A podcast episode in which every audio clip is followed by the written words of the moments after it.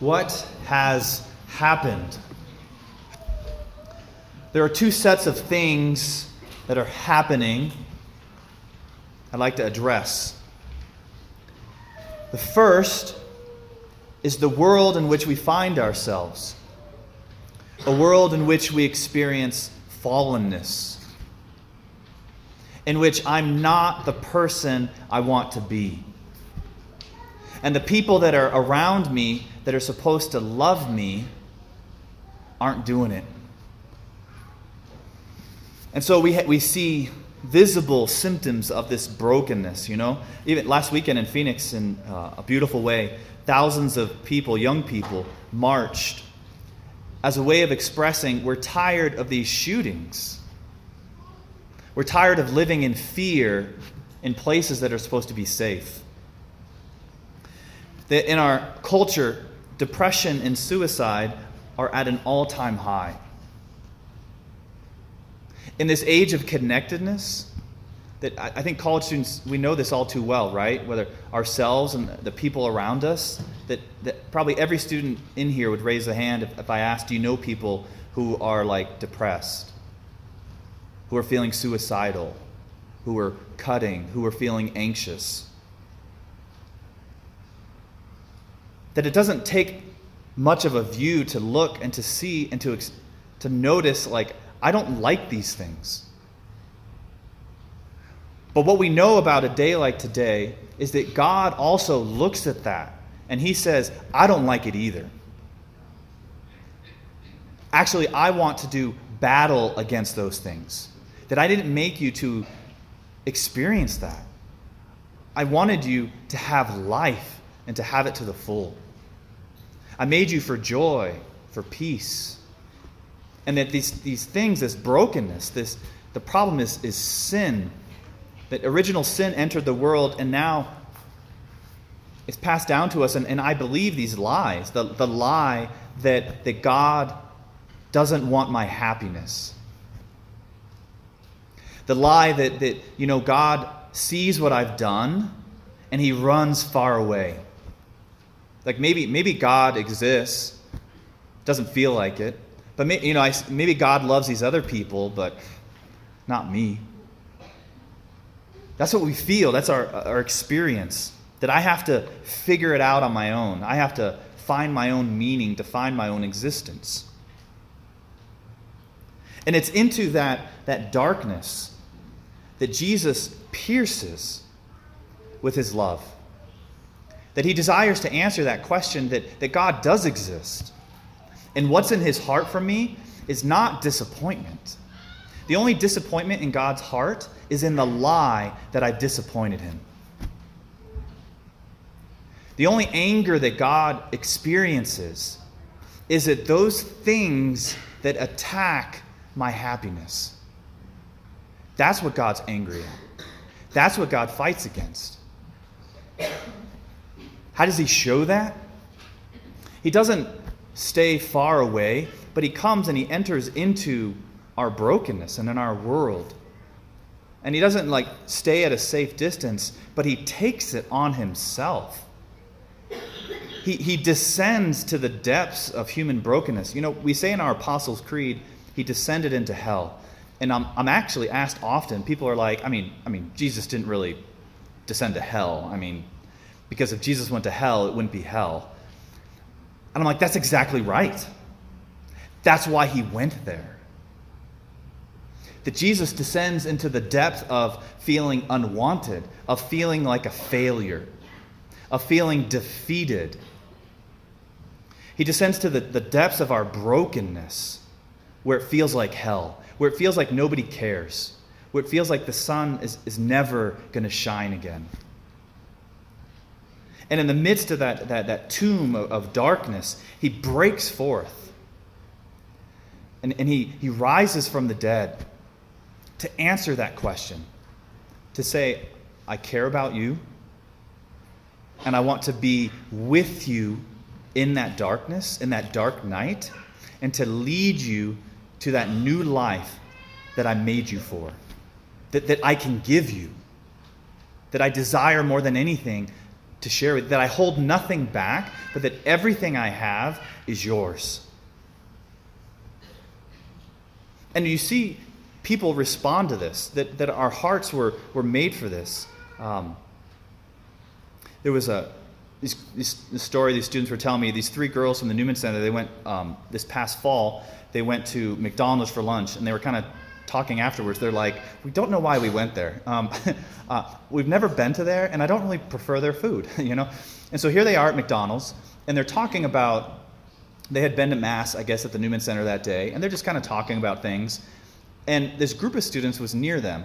And one of the students, um, she's a, a student athlete on campus, and she's like, and she, she hears this. And, and something about it is, is attractive. She's experienced the darkness, and, and she knows, though, that I, I'm made for happiness, and, and there's hope there. And so she draws near and she's like, hey, um, I know this is awkward, which is like the biggest sin for college students, right? Don't be awkward. She's like, um, but I heard, what were you guys talking about? And they're like, well, we just went to Mass at the Newman Center. And she's like, oh, what, what's that about? And, and they end up like talking and they exchange numbers and, and, um, and, and, and the girl is like, I'm, I'm, I'm searching for like, there's got to be more to life. And last night, right here, she was baptized and brought into the Catholic Church. Our hearts are made for that. We, we want that. We, we seek that. We seek that, that something more that, that transform my life into just monotony and darkness, into living for something more.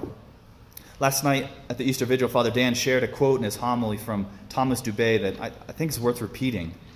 He says this If we wonder why, despite the millions of us who follow Christ, the world has not long ago been converted to Christ, we need not look far for one solution. We are not received as men of fire. We look too much like everyone else. We appear to be compromisers, people who say they believe in everlasting life, but actually live as if this life is the only one we have. Over spring break, dozens of students at NAU went on mission trips. And Father Dan took a group to Honduras, and, and one of the students came back afterwards and he said, I'm graduating this year. And he's like, going on this mission trip and sharing faith and living with people in poverty for a week has changed my life. He's like, I, I'm thinking about applying to be a missionary down in Honduras for the next two years. That I can go and, and make money and have a career and do all these things for what? But that there's something more important. That, that what really I need, that what really liberates, what really the world is, desires, is to know that they are loved. It's to know that brokenness is not the end of the line. Because if my strength is what's supposed to bring me liberation, every one of us will despair. But Jesus descends into our, our loneliness and he breaks those bonds. I, I think it's powerful. That there's a couple lines in, in, in the gospel. It says that Mary Magdalene went while it was still dark. That this search for meaning and hope, that it leads us, we, we were in this place of darkness and yet there's something in her that's compelling her. There's, there, there's, there's some reason that every person in this room is here.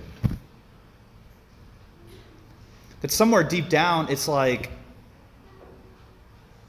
there's got to be something more than just living from event to event. And so she goes to the tomb, and it's like, I don't know what to do. I don't know what.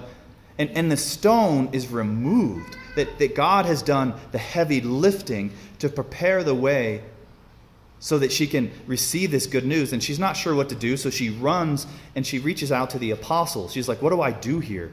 And the apostles, the church, go and they help lead her to faith.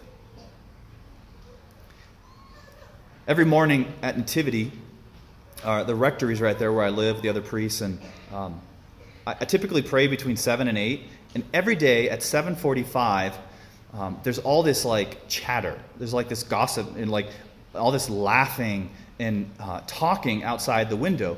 And when I first got here, I was like, what happens every day that people are having a coffee break outside my window? You know, um, what turns out it's the AA group. And every day there's a meeting at 6:45. And at 7:45, they come out and they ha- after having this experience where they walk into a room and they go, "Here's my worst problems. Here's my darkness and my sin. Let me tell you what I'm most ashamed of that I feel rejected by the world." And rather than experiencing judgment and rejection, they experience complete acceptance and love. And that brings healing. That Jesus descends into our world to love me right where I am. That I don't have to like become perfect and then Christ will love me. That he comes right to me as I am to show me that he loves me unconditionally, that he thinks I'm worth dying for. And that when I feel like I'm in hell and I'm in darkness, that he's like, then that's where I'm going to go. That I will come to you and I will meet you. Somebody made a comment recently to me. It was just in passing. I think they were joking, but they said, um, they said, Father Matt, we, we like, um, uh, I like, you know, you're, you're a really good guy most of the time. they were serious and honest. And at first, it was like, does, does that mean you don't like me? Does that mean you see something imperfect about me? And, and, but then I realized I don't have to be perfect. I don't, I don't have to hide my brokenness. That God knows exactly who I am, where I am. That the Father looks at me and says, This is my beloved Son. Not because of anything He's done to make me like Him, or not because of anything He's not done or, or done to make me lose his, my love for Him, but because He's my Son. And that nothing I do could take away that love, but instead that love is poured out for me. And I'm invited to let Him in, to bring my, my imperfection to Him, and to allow Him to walk with me and bring transformation. You see, when Jesus rises from the dead, it, it doesn't like magically just take away all the bad stuff in the world. That, that when you when you are baptized and you are confirmed, like it doesn't just make your life perfect. Like students who go on retreat, when you come back, you're like, oh yeah, it's still my life. You know, like, but but it's different. Because now I know that I'm not alone. Because now I've been reminded that Christ descends into my life in order to help me ascend to help me with his grace that I can't do. I can't move the stone. I, I can't do it. And Christ is like, let me do that. Bring to me your brokenness. Show me who you are and receive my love so that you can now go out into the world and live a transformed life. And you can tell people what has happened. That yes, I was in this place of darkness, but I encountered a love that's greater than the darkness, that conquers sin and death, so that I can live, even in the midst of difficulty and suffering, as a person with hope and confident faith in the God who loves me. I'm changed because his love has happened.